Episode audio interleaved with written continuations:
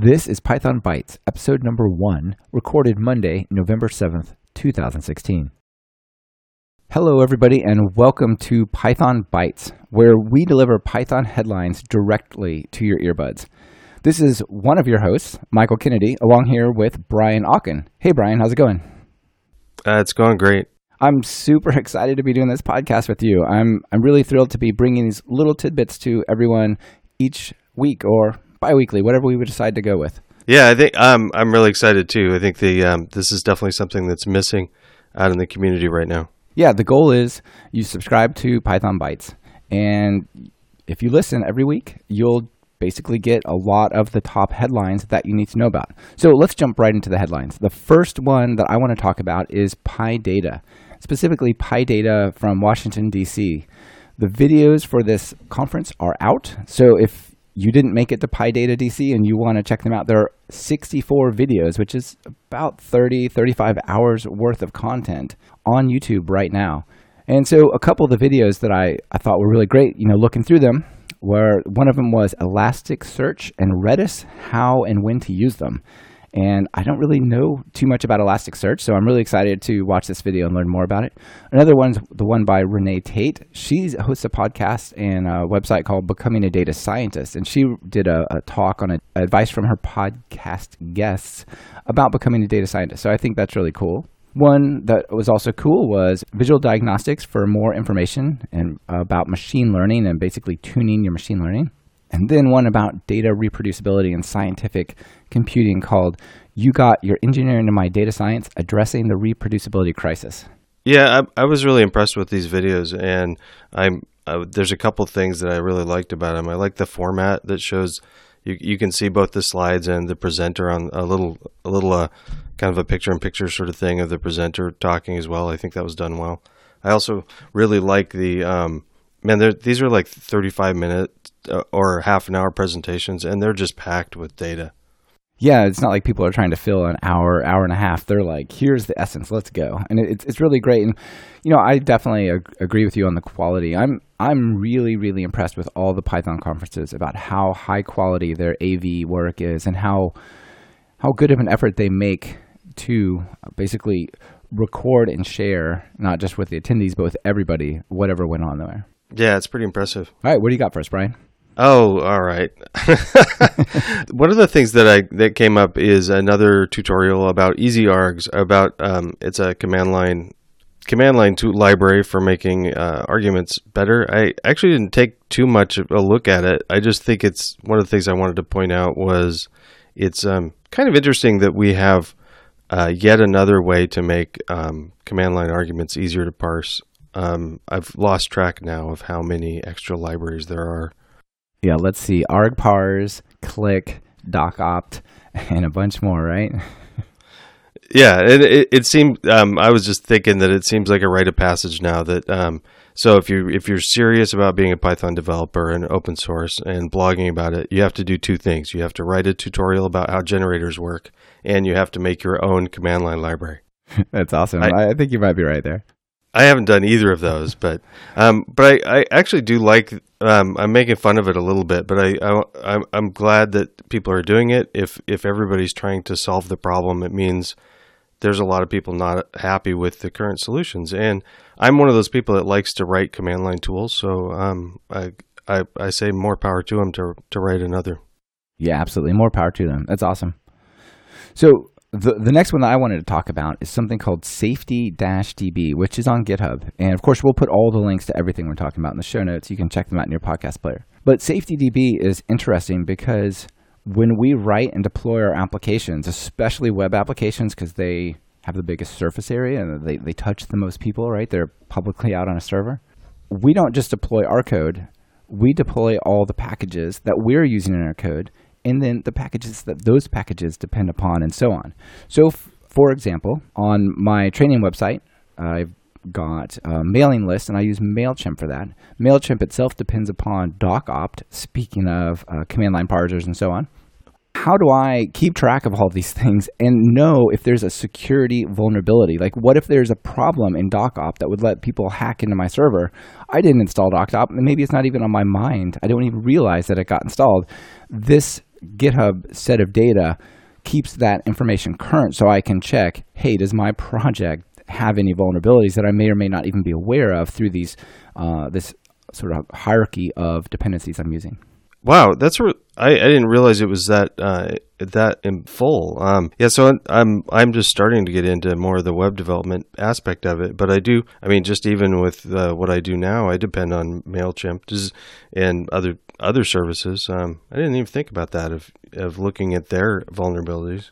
Yeah, isn't that crazy? And there there was something with uh, one of the libraries that Flask is built upon a while ago that caused some some big hoopla, and I'm I'm sure it got patched right away and it was no big deal. But you know, if you don't know that you need to go patch your system, that's that's a problem. So safety DB. Yeah, great, cool. I'll check it out. Check it out.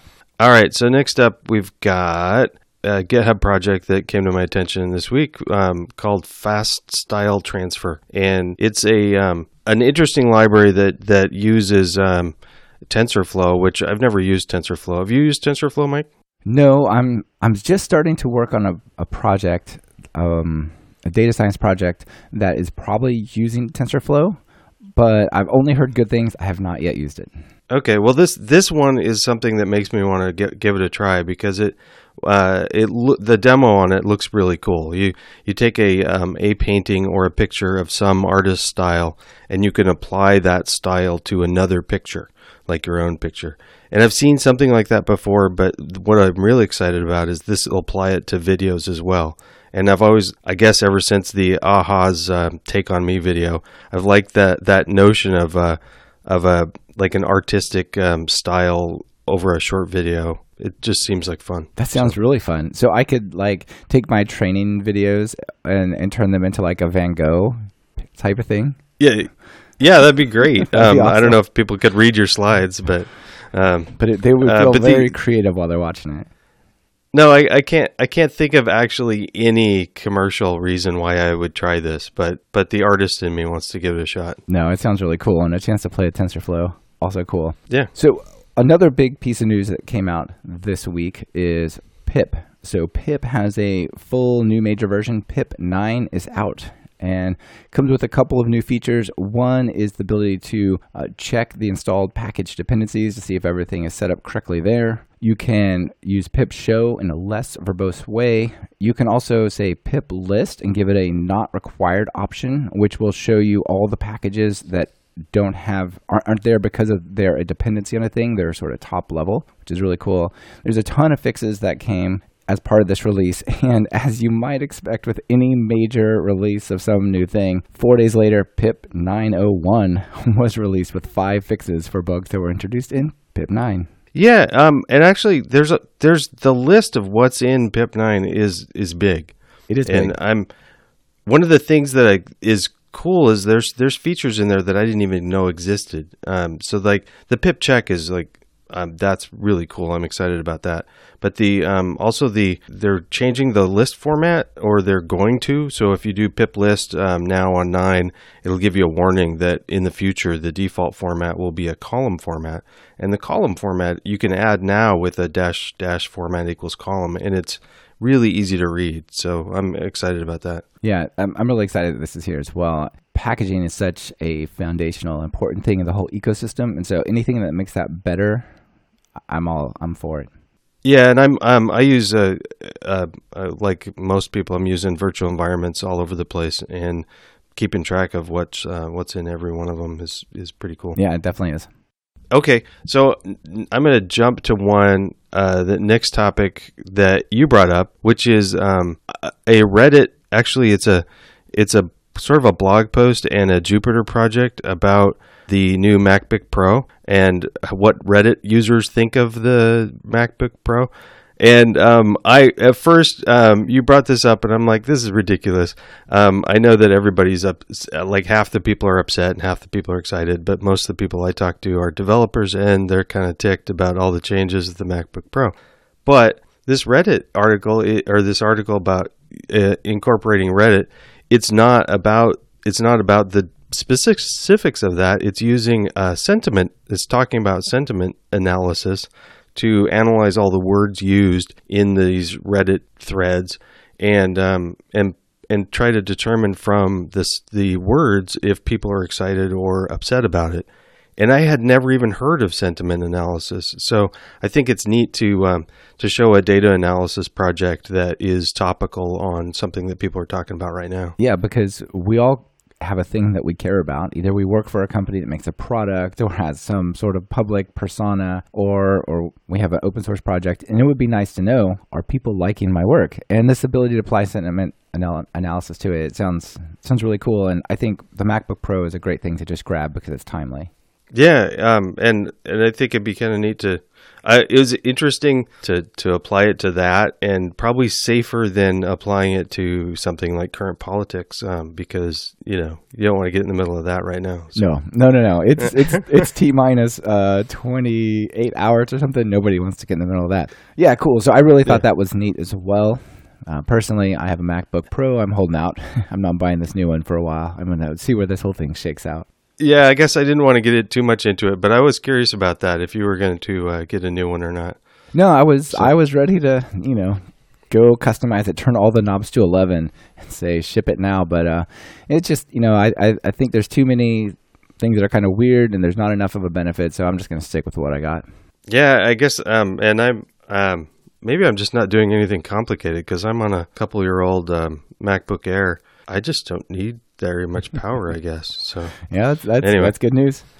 All right, okay. All right. Well, that rounds out our news items for the week. But uh, you know what else? What do you got going on? I know you've you've got the the Tested Code podcast going. You're working on a book. You just did some uh, presentations at a conference. Why don't you tell people like what's what's the news around your life?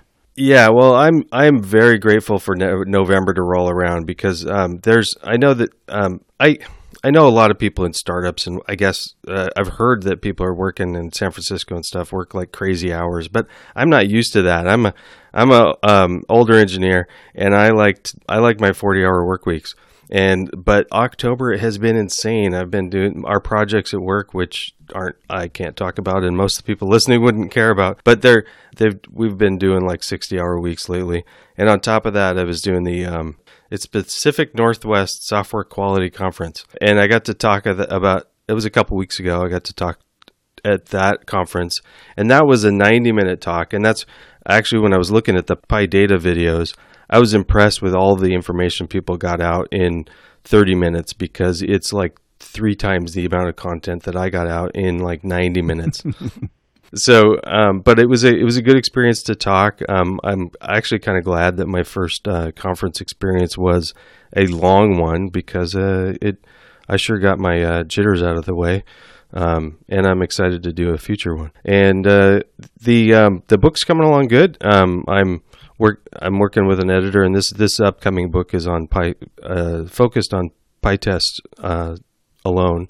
And yeah that's excellent. what's the title so people know what to look for we don't have a title yet. Um, so the, the um, book about PyTest. Yeah, the book Brian about PyTest. Uh, so, um, but I, I, will definitely share more information with this podcast as it becomes available. So, yeah, yeah, beautiful. Hey, how about you? What's going on with you? Well, I've been on an absolute tear of recording Talk Python to Me episodes. I recorded six weeks worth last uh, week. So that's given that I spend about 10 hours of research and prep time on each, that meant a very long week. But I'm really, really happy with what I got out. And the next three that I have coming, you know, we talked about pip, and there's actually a bit of a crisis in the Python's Python ecosystem's core open source infrastructure. And so I'm doing a panel session, including the guy who, who works on PyPI and pip, Donald Stufft, and that's called Are We Failing to Fund Python's Core Infrastructure? So that comes out this week. And also did uh, something which I, I, love the title Parsing Horrible Things with Python with Erik Rose. And then uh, Martijn Pieters, who is either the top or one of the top guys at Stack Overflow as a, uh, a user, a contributor, an answerer, has over half half a million reputation in Python. And I talked to him about a bunch of the things going on with questions and answers and, and hard problems that they found on on Stack Overflow, and, and that's just super revealing. I learned a ton by doing that. Wow, I can't wait to talk about these. Is now is Donald still on Pip or Donald is, is still Donald's still on Pip, but uh, the short the short short short version is he was working at HP. HP went through a huge bunch of layoffs, cut his whole division, and by way of doing that, basically defunded PyPI Wow. So, so there's other companies like Rackspace and um, a couple of others. I'm sorry, I'm forgetting the names that contribute tons of resources in terms of computing and server and bandwidth. Like the the bandwidth and infrastructure charges for PyPI are forty thousand dollars a month. Wow. But there's no funding for people to keep that infrastructure running. So anyway, that's what that show's about. Well, I can't wait for that. Yeah, yeah, check it out if you guys are interested. All right. Oh yeah, I forgot to mention I I do have um I did talk with uh, Raphael Pierzina. I'm probably getting that wrong, but that's a, a podcast coming up for testing code focused on PyTest and Cookiecutter. So that's coming up soon. Absolutely. All right. Well, thank you everybody for listening to this very first episode of Python Bytes. Brian, thank you for launching a new podcast with me. I think it's going to be a lot of fun. I hope people enjoy it. Uh, I think it'll be fun too. Thank you, Michael.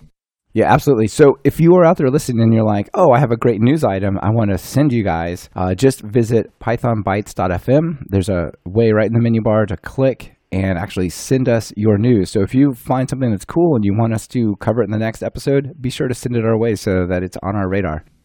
All right. Thank you, everyone. Talk to you later. Bye, Brian. Bye. Thank you for listening to Python Bytes. Follow the show on Twitter via at Python Bytes. That's Python Bytes as in B Y T E S. And get the full show notes at pythonbytes.fm. If you have a news item you want featured, just visit pythonbytes.fm and send it our way. We're always on the lookout for sharing something cool. On behalf of myself and Brian Ocken, this is Michael Kennedy. Thank you for listening and sharing this podcast with your friends and colleagues.